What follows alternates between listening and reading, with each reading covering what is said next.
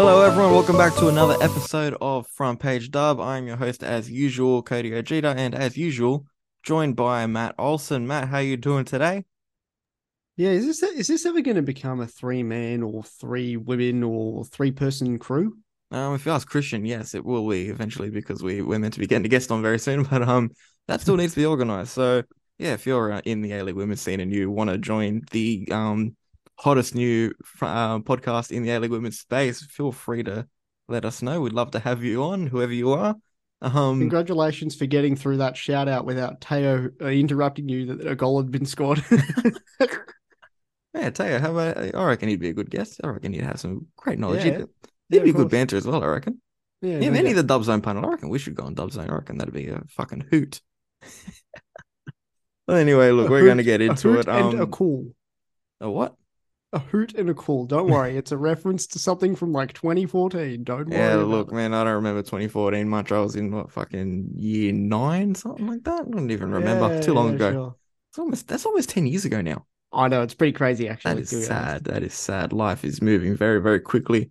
Um, not much actually happening in the A League women's space in terms of matches. Obviously, the international break um has just passed. Uh, the Matildas doing very, very well. We'll get into how some of the A League women's players are doing very soon, but we're going to start off with the big news that was announced. Um, I can't remember if it was it was yesterday morning. Sorry. Um, it, we are recording on Tuesday night, so this was Monday that this was released. Uh, to follow on the Matildas' fantastic victory against Spain. Um, to really pile it on, the APL decided then that they would um announce the location of the grand final for this season, which will be played at CommBank Stadium, the home of the Western Sydney Wanderers, where they don't actually play any of their women's games. They've been playing mainly out of their training facility. Um, so in a city, Sydney, obviously we all know it's going to be in Sydney, even though three of the top four are currently Victorian teams, Melbourne teams to be specific, although no other cities in Victoria actually have A-League women's sides, unless you want to count Geelong and um Ballarat for uh Western United. Can we go that far?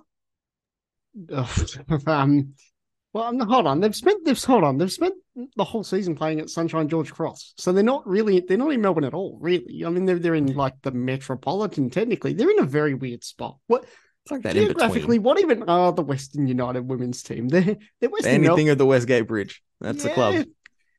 Yeah, let's. I, I don't know actually, but to say that they're a Melbourne club specifically when when Victoria and City are based in the CBD, it's a curious one. To the point, Christian. oh, Christian. Oh no. We have gotten off to a great start.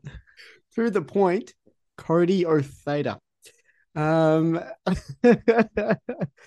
look, look, shit. Um, when when when we heard about this grand final decision, I'm I'm almost kind of excited about this in a way. No, okay, I'm not. I'm not. I really take that back. Don't get the pitchforks out. But my whole thing was Destination New South Wales getting this, and more specifically Sydney getting the grand final. In my head, meant that all of these games were going to be crammed into Allianz, and for the game to therefore actually be in Parramatta is equally as intriguing, but also equally as baffling to be to be honest. No, I Like, think even when they announced it, they said it was either going to be at Allianz, uh, CommBank, Oh, or oh, even yeah, yeah, ANZ. yeah. No, no, no, no, no. depending They, on- they absolutely didn't specifically say that it was in Sydney's East, but my my sort of uh how can I put this? Just the depiction in my head of all of this playing out, and certainly the depiction of how they as sort of you know the the the, the sort of um you know the old the old sort of joke about the FFA um, looking out for Sydney in the way that they did, and all those kinds of things, and Sydney being favoured, and Danny Townsend, and all, all the talking points about it points to it being very sort of not just Sydney, but Eastern Sydney centric. And I think for Parramatta to be the first stadium to host one of these said grand finals, no one likes it. Everyone, you know, is is angry about this. But I'm still sort of surprised that Parramatta is the is the venue that comes out on top in all of this. And what scares me is now I know it's a women's final, so it is it is a completely different ballgame. Um, but the fact that they're already putting one of those said grand finals at a smaller capacity stadium. Never mind the fact that this whole festival of football thing that they had planned for the grand final completely excludes the A League's uh, women final um, to begin with. Sorry for the way that I phrased that, but yeah, I mean, I don't know. Like it's just uh, it's already sort of differed from what I was expecting in a way, but it also just proves how stupid this would be when this this big four that I uh, you know spend half this podcast talking about, three of said teams are in fact Victorian. So we could be looking at an all Melbourne final uh, or a Melbourne versus west of the Westgate Bridge final um, in Parramatta. And it's pathetic and it's sad. And I mean, we are looking at a crowd akin to, ironically enough, a Western United home game. Uh, for the men's side in Melbourne. So, yeah, a lot of that going on and a lot to really be enraged by. Um, but also just to touch on that element of surprise that it's not the um the you know it's not centric to to Allianz and to and to Sydney's East. Well, we're going to get into it a bit later in regards to where Sydney could end up being, but even if they were to come out on top and they were to be the ones that are rightfully going to host a grand final in Sydney, they would themselves wouldn't want it to be a CommBank either. It's in their enemy's territory. They'd rather, even if it's at Allianz, like look, we've got to be realistic here. I don't think there's been an A League women's game in history that's hit the 30,000 mark. So CommBank probably isn't going to get filled anyway. I don't mean to sound as rude as, as that probably came out, but the reality is that's that's the fact of it. But no matter where they're going to host it, if Sydney were hosting that grand final, they'd want it somewhere on their side of the city, not over in the west. So that already inconveniences them. This location suits no one because it's not suiting the one team that's actually in the city where the stadium is. And it sure as hell isn't suiting any of the Victorian sides when they've got to travel, what, an hour and a half, two hours by plane. Or, well, they're not going to catch a bus up here, of course. But if anyone, any fans want to drive up to avoid paying exuberant plane um, airfare fees, because we know how those prices are going nowadays, they got to drive up nine hours. It suits no one. It's stupid. Uh, we can sit here until we're blue in the face and say, why did it go ahead? We all know why it went ahead. The APL saw a bit of money or they wanted to create a tradition. And like you said, this tradition that they're trying to create, it completely excludes the A League women's. They're talking about this festival of football. 99% sure they're going to bring the A League All Stars out the week of the grand final. And I can see where Townsend's trying to kind of go with that because last year the A League All Stars match was such a success, but it didn't follow on to the grand final. He's trying to link them together. That's been the whole point of why they're trying to move the grand finals to Sydney. But he's now used the A League women's as collateral to try to get at, try to get that ahead try to get that off the ground because that Destination New South Wales have won the rights to both of them.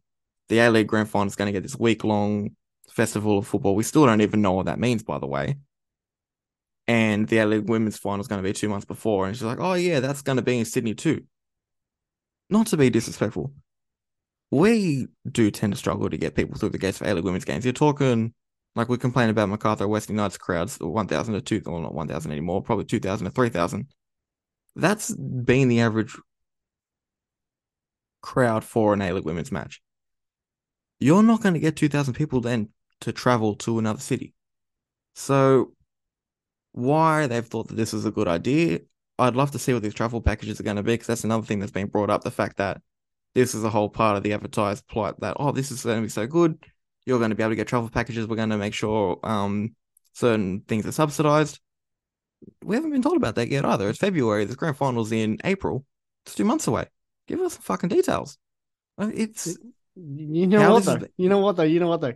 That is complete. I, I'm almost certain that any talk of that sort of thing being arranged by the APL is complete fodder for the women's final. The women's final's been neglected, and the fact that it's being held at a neutral ground with any expectations of a significant attendance is like it's it's just it's stupid. I don't know if their expectation they, is that they're going to get five thousand or ten thousand people to this game, but mm. it's definitely not going to happen now.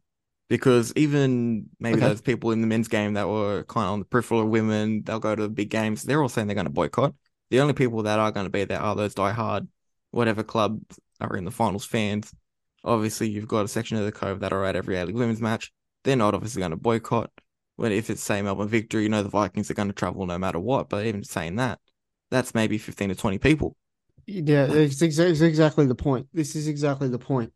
We are talking about a group of people, and like we identify as Dub dubheads, right? We are, we are, and and we have a, a big community. Well, hang on, this is I've just contradicted myself. We have, we have a big community in terms of passion, right? But we we have a community that's small in numbers, right? There's there's not you just you can't you can't play with that in any significant way. And let me, I actually remember Danny Townsend saying it was actually around the time that the club championship. You remember? You remember that? The, the club, what the the club happened to that? champion. I- I've said that Look, look, it's exact phrase on a podcast on one of these podcasts before. What the hell happened to the club championship?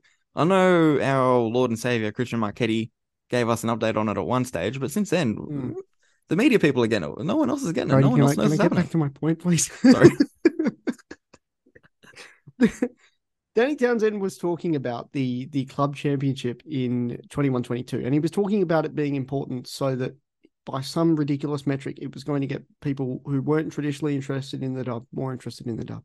Just yeah, that sort of speaks for itself how, how daft the idea was that if you combine the league tables, people will pay more attention. Of course, of course they didn't. And we just, we, I'm not talking about the many, many mistakes that were made in 21, 20, 22.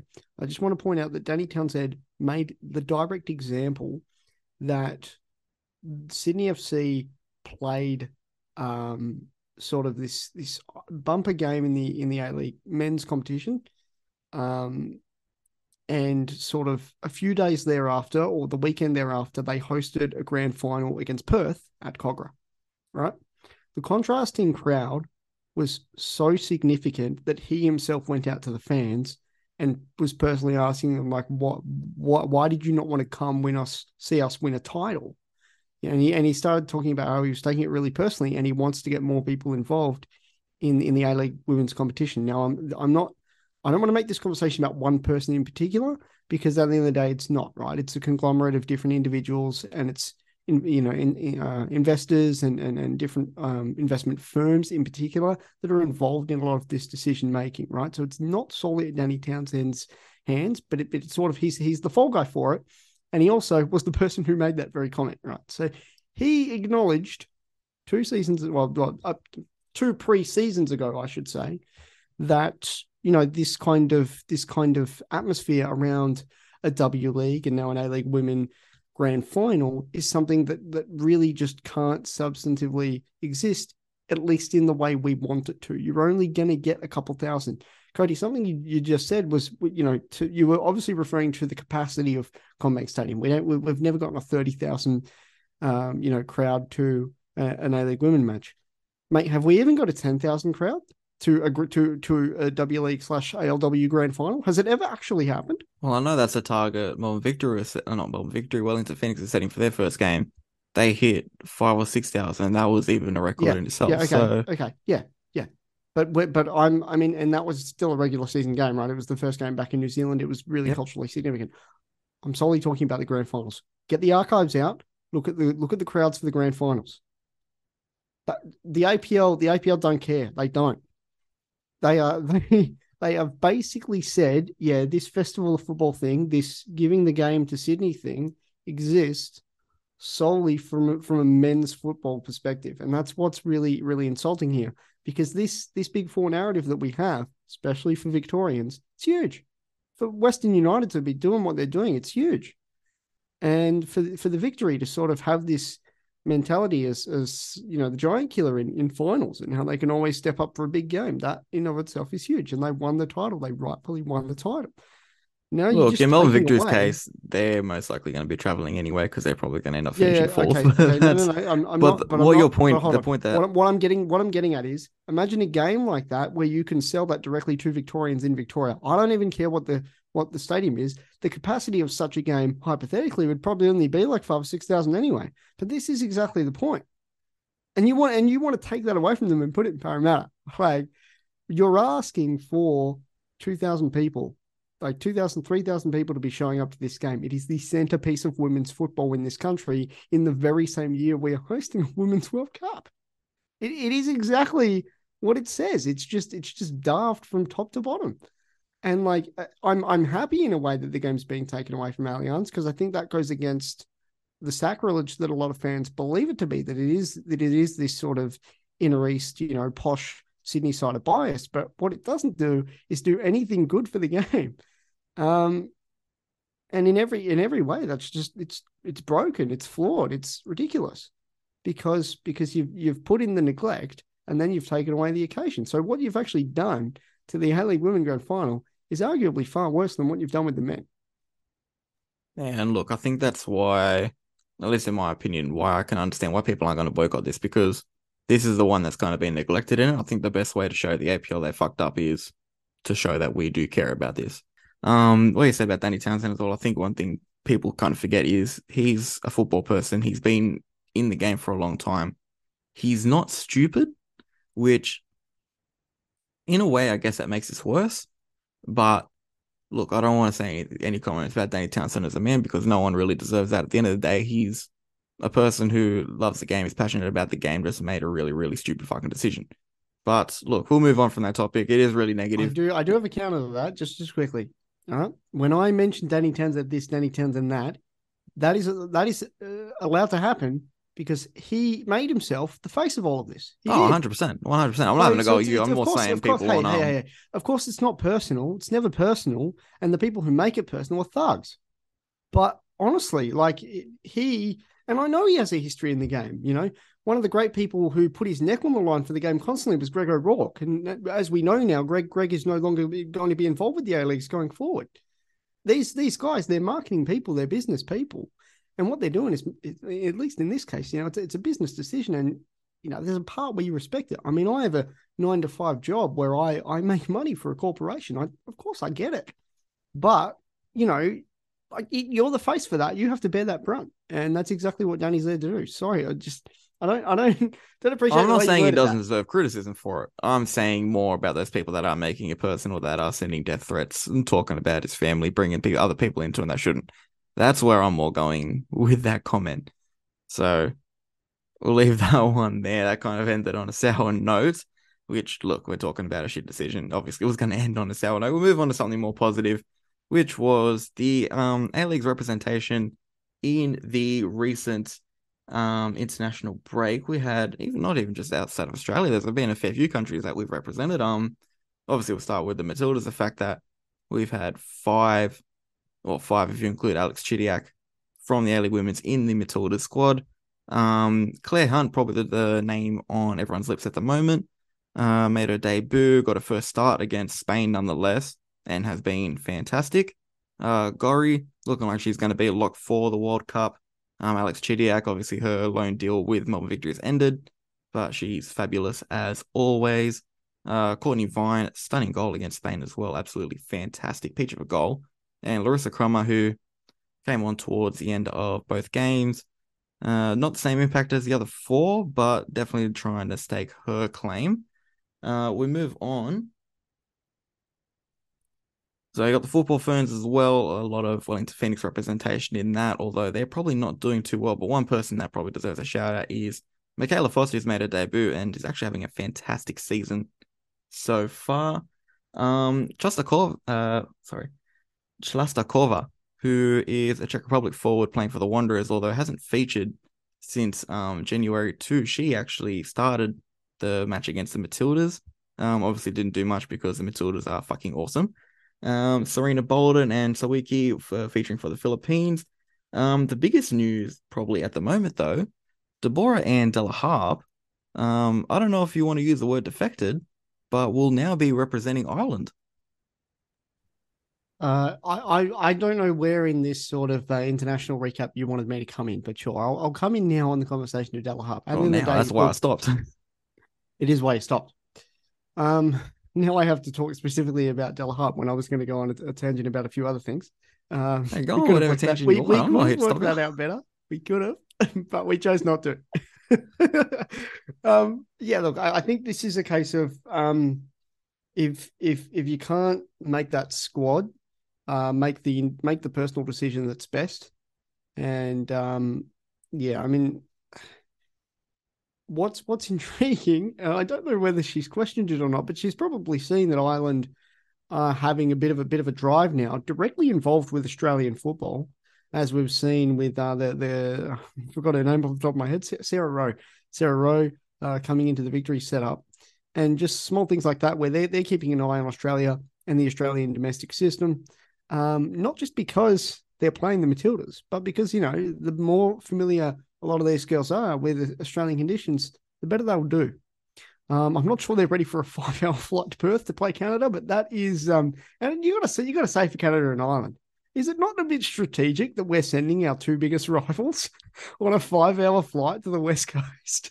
to me, it just sort of reeks of like, yeah, you're in our group. Fuck off and go out that way, you know. And it's and good that we're doing it to Canada right before they got to play us too. I'll say that. Yeah, and I, no, I think it is 110 percent strategic, and I'm I'm even saying this as a, as a Western Australian. Like like I'm all for it. Um, so I don't know. I don't know in that particular case how well the girls will be conditioned. I just I know from everything that's being said to me that um, that game in Perth is going to go off. A lot of Celtic fans, a lot of people with a lot of cultural links to Ireland that are buying tickets in their droves for that game. A lot of beer, a lot of fun Irish culture. It is it is going to go off, and obviously they're still going to be the underdog against, we presume, a Canadian eleven that um has resolved their strike issue, issues. Sorry, I was supposed to be talking about De la Harpe, wasn't I? Um, no. Look, yeah, I mean, you you you're making the right decision for yourself with the World Cup coming up.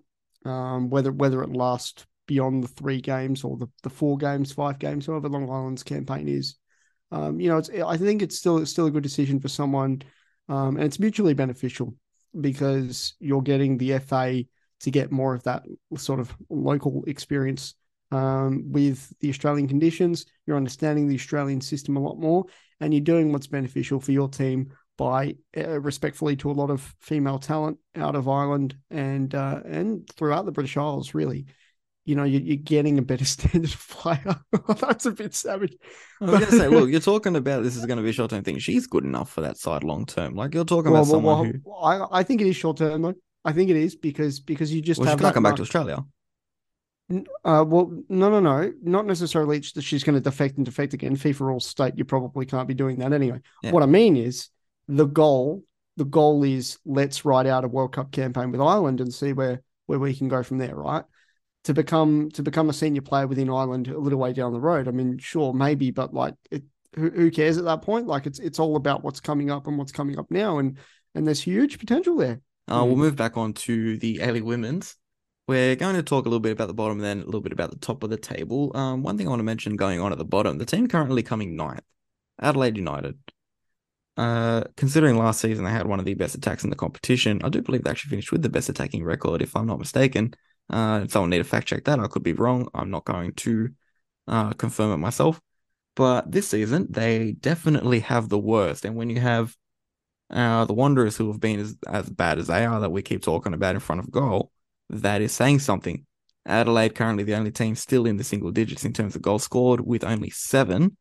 And considering Worts pretty much did that in one game last season, that is very surprising. So, considering there's been relatively little change to their front line, Chelsea Dawber's back, uh, Fiona Worts is that. Even Dylan Holmes is there. Emily Condon obviously been out injured for a little while this season, but not much difference in their side, but things have really just turned a corner and really taken a turn for the worse. So I don't know how to really go through what's happening there. In in, in my mind, it's just baffling because this is a side that you look at the players on, you look at the, you look at their team sheet, you look at their squad on paper. This should be a side that I'm not going to say it's going to dominate the competition, but they should definitely be making a push for finals. So to be where they are now, it's it's in a way disappointing, but in a way it's kind of baffling too. So you remember look, I, I don't quite think that this was something that was at the heart and center uh, for the mid-season review. I certainly made similar comments at the mid-season review about Perth, right? Because what it was all about was everything is sort of going right. The mentality with the team is right. Why are they like ninth or tenth? Yeah, at times in the season of course, they're they're probably the side that's a lock in for at least fifth or sixth now, and that narrative changed. The polar opposite is true of Adelaide. Adelaide actually spent the start of the season in the top four. They they actually spent part yeah, of the got season. off to a fly start. Yeah, they they they were the ones that were the challengers to that big four narrative. So much so that that big four narrative didn't exist. And it didn't exist for a very clear reason because there was big talent out of Adelaide that was scoring. And although to me it was always clear that they were probably uh, they were probably mid-table, they at least had shown on their day what they could do and how they could be dangerous and how that could potentially play out in a final situation. Now we've gone from talking about, uh, you know, Newcastle are bad for this reason, Wanderers are bad for this reason, Wellington are bad for this reason. The narrative is now on Adelaide, and it's pretty remarkable. It says a lot about this season and how this season has been very good and very competitive. That a team can can fall off the perch again because you know, in, in fairness to them, it's happened to four other teams already. Why why can't it happen to them? And I mean, yeah, Chelsea Dawber and Fiona Worts are the two names on everyone's lips because they were at the heart of that season starting so well. And now, you know, they're sort of names that through absences and through poor performances and through a variety of other factors can't get that team together.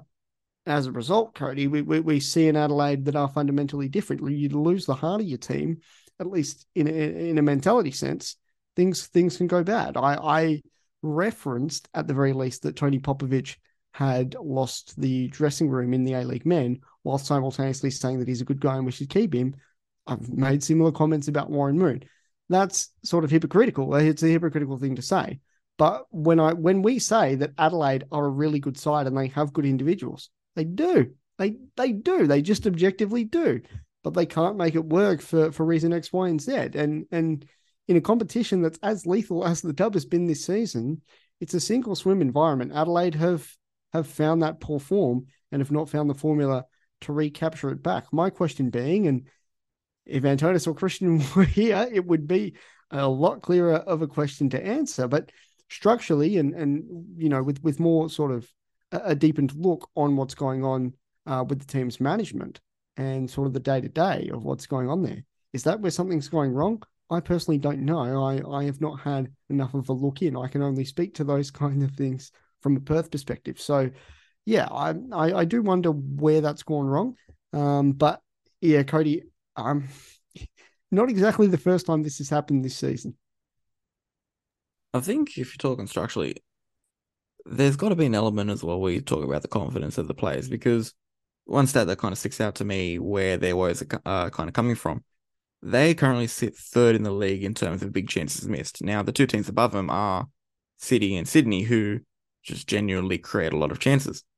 Adelaide scored seven goals. They've missed 17 big chances. Imagine if they put four or five of those away, suddenly looking a little different. And considering a lot of Adelaide's games, this is something we spoke about in the mid-season review, where a lot of those games were very, very tight. Maybe bar the first Melbourne City game, you score a few more goals in those games, you're picking up a lot more points. Things don't look as bad as what it does.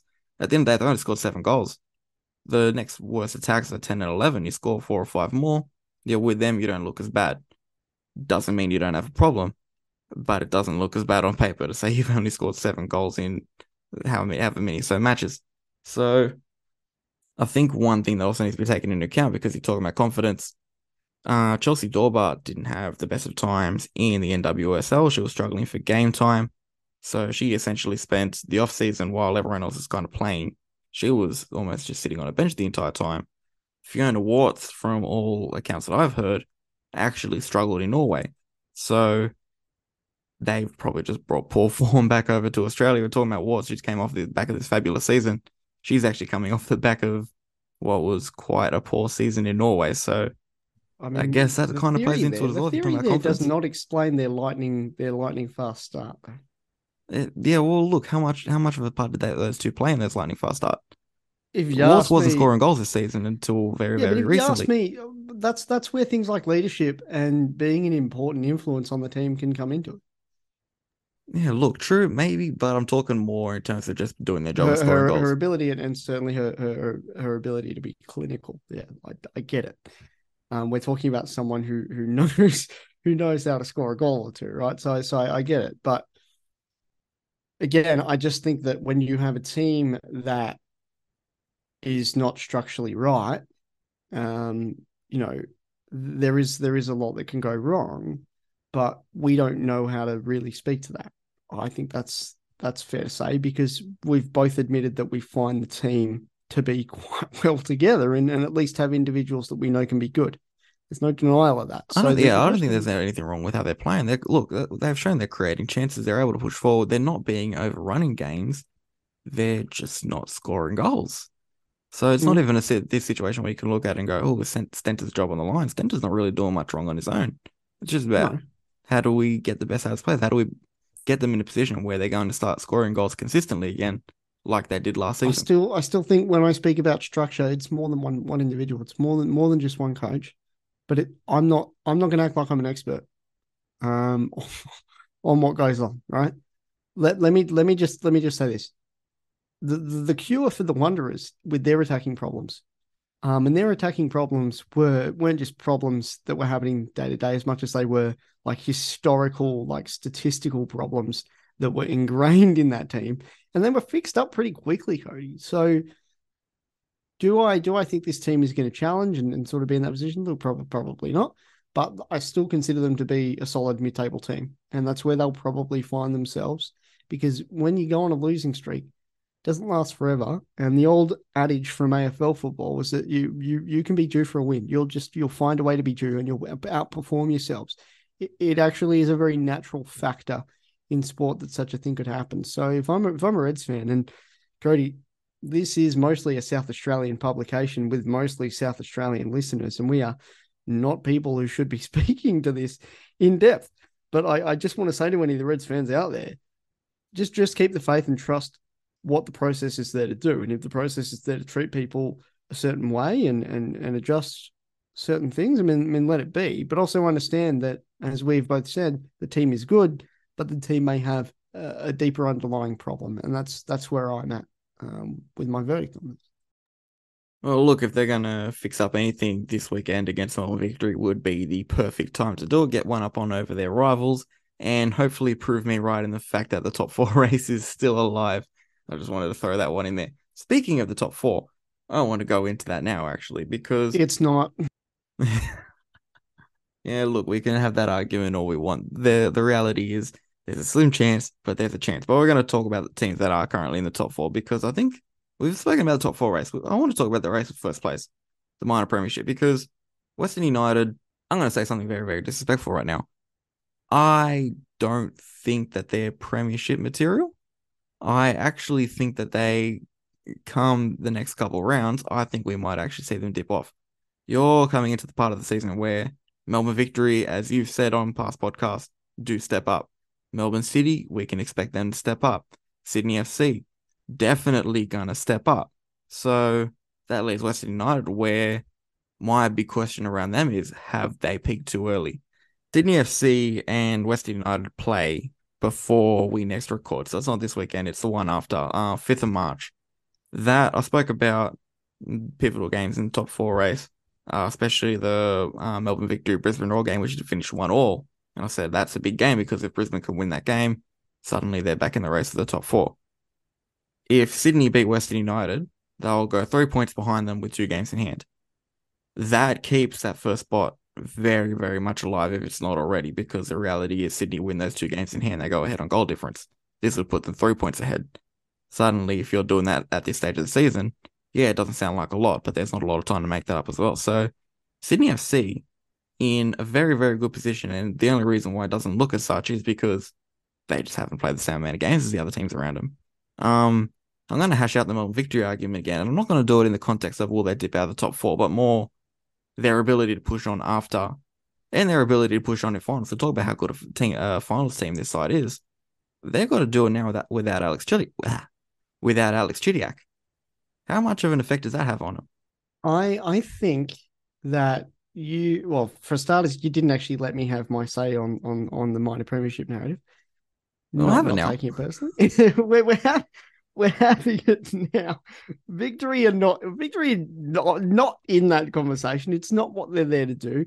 Um this all comes down to sydney's sydney's games in hand. But the chidiac thing that look you are talking about a quality quality quality player an international someone who has been at the heart of of a really big passionate rise of, of women's football in Australia, both sort of domestically and internationally for a, a very long time, and someone who you know belongs at the heart of a big club like Melbourne Victory. I know they might not seem it right now, particularly if you're someone who predominantly follows the men's competition, but they still are. They still always possess that quality because it's, it's, it's who they are.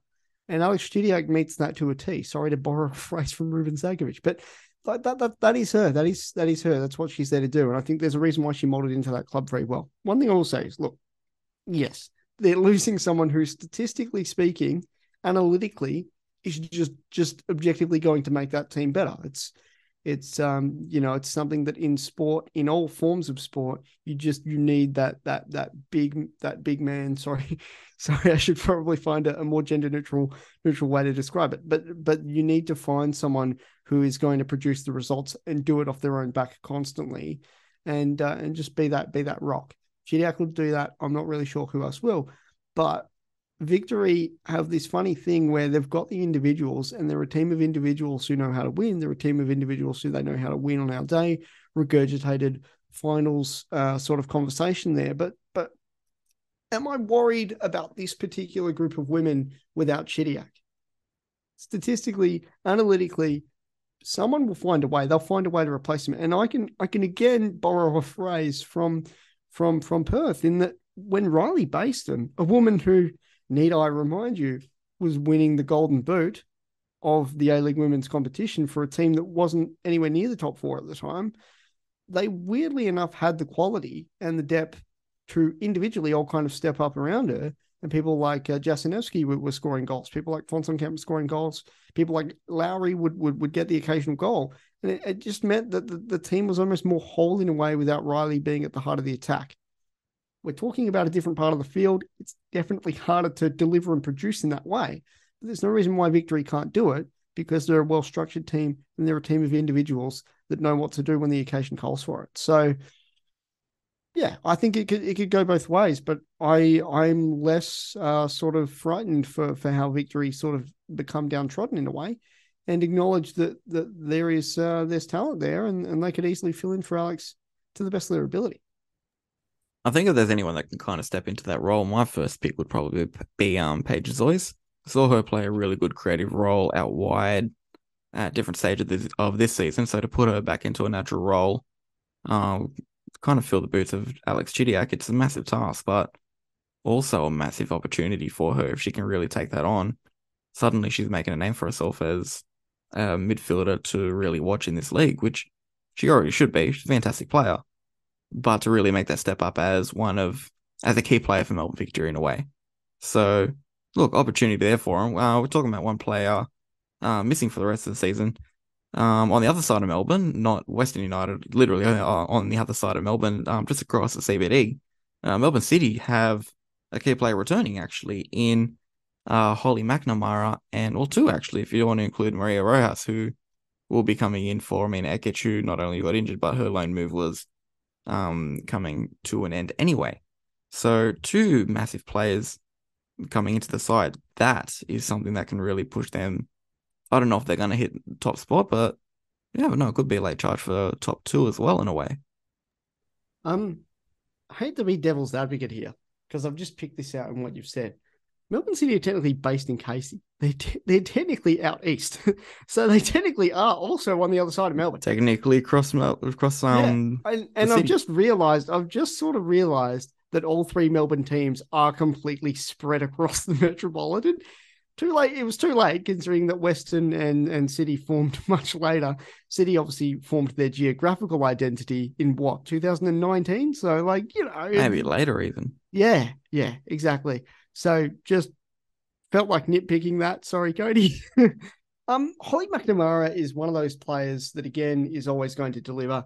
Just gonna unfortunately just say the same thing again, um, without without bringing up any any Perth examples. So that's all right. But this the statistical stuff, the analytical stuff, Holly McNamara delivers it um, as well as you'd want someone of her ability to to do. Oh no, hundred percent. But I'm more just saying you're looking for a season if you need just an injection of talent to come in just to kind of get you by and really give you an edge going, just pushing into the final series and for the final series, you couldn't ask for many better options than Holly McNamara. Um, because because of that analytical and statistical advantage I was talking about. Yeah, exactly. But um, the main reason why I bring her up as well is because there could be questions about how long it's going to take for her to get up to speed. Um, Melbourne City and West United recently played friendlies against uh, Australian under 20s women's side, mm. and Holly McNamara looked very, very, very good in that game. Very sharp, very much like her pre-injury self. So, any question marks going on about that? Hopefully, it's subsidized because I don't think it's going to be relevant. Um, I'll bring those friendlies up as well. So Melbourne City beat that side. going. Sorry, I know exactly where this is going. You're going to talk about what Teo said on Dubzone. I am. Just let me get to it for a sec. um, so Melbourne City beat that side four 0 but that side then went and beat Western United three 0 which look it was uh kind of more of a second string Western United side. Uh, a lot of key players missing. No King, no Cummings. Um, there was Sinclair in the side. Uh, Steer did play, so a few few key players in there.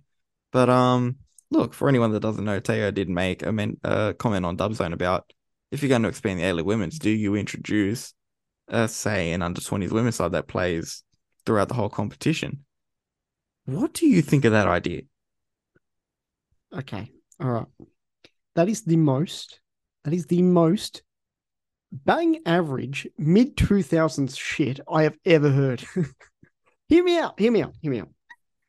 Cody, look, again, I'm I'm a stickler for the way things were in sport, in Australian sport when I was a kid.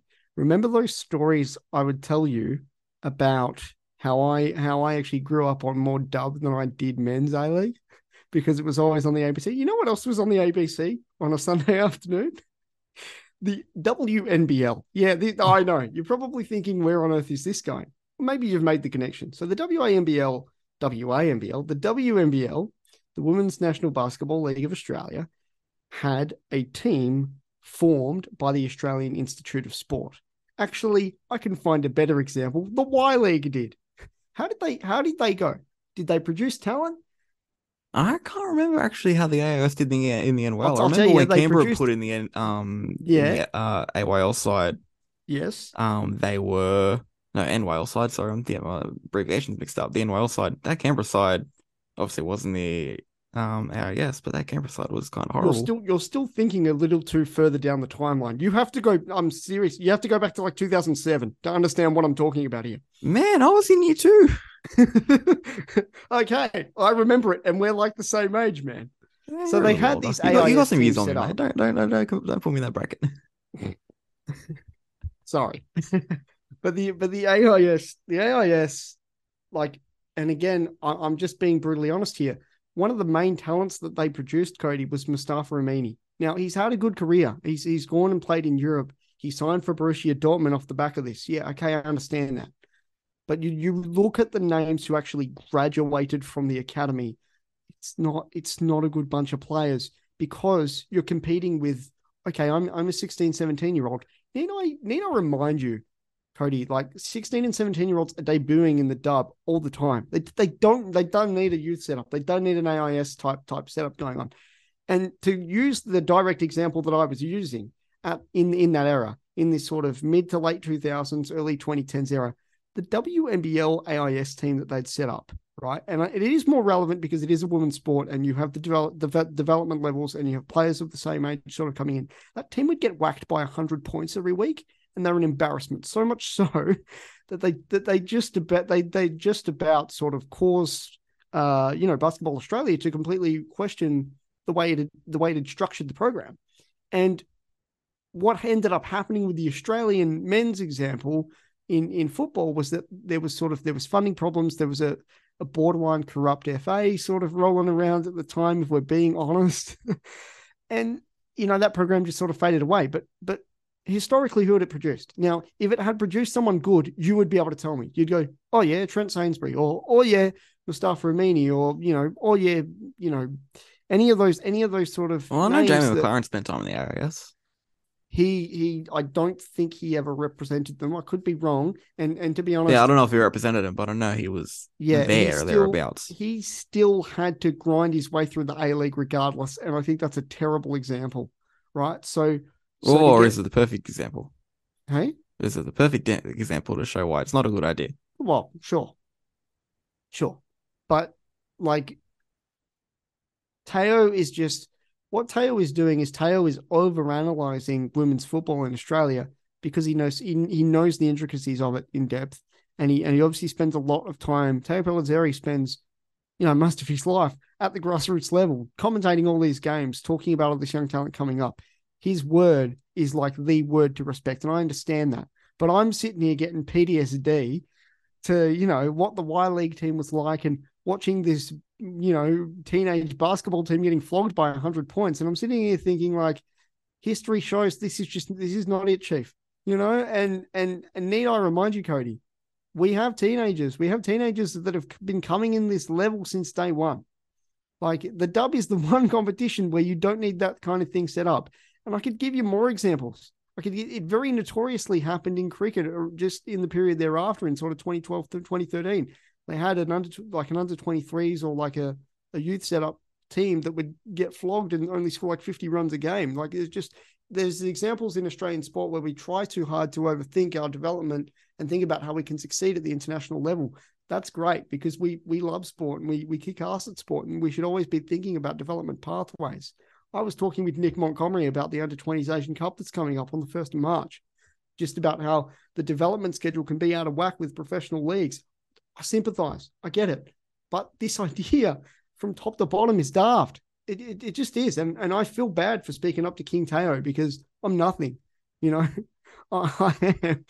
But he, he, he just doesn't, he's, he's overthought this and he's come at, come at this from the wrong angle. So I, I actually am quite passionate about this and I actually have a lot to say from the perspective that you're wasting your time and you're, you're trying to attack this from completely the wrong direction. It, it, it's wrong. It's wrong on every level. It's it's as wrong as putting the grand final in Parramatta.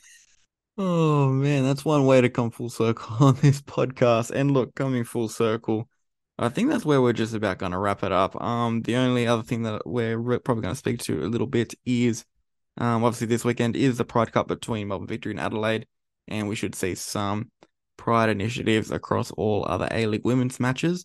Uh, great initiative. If you're around the A League women's this weekend, be sure to go support it.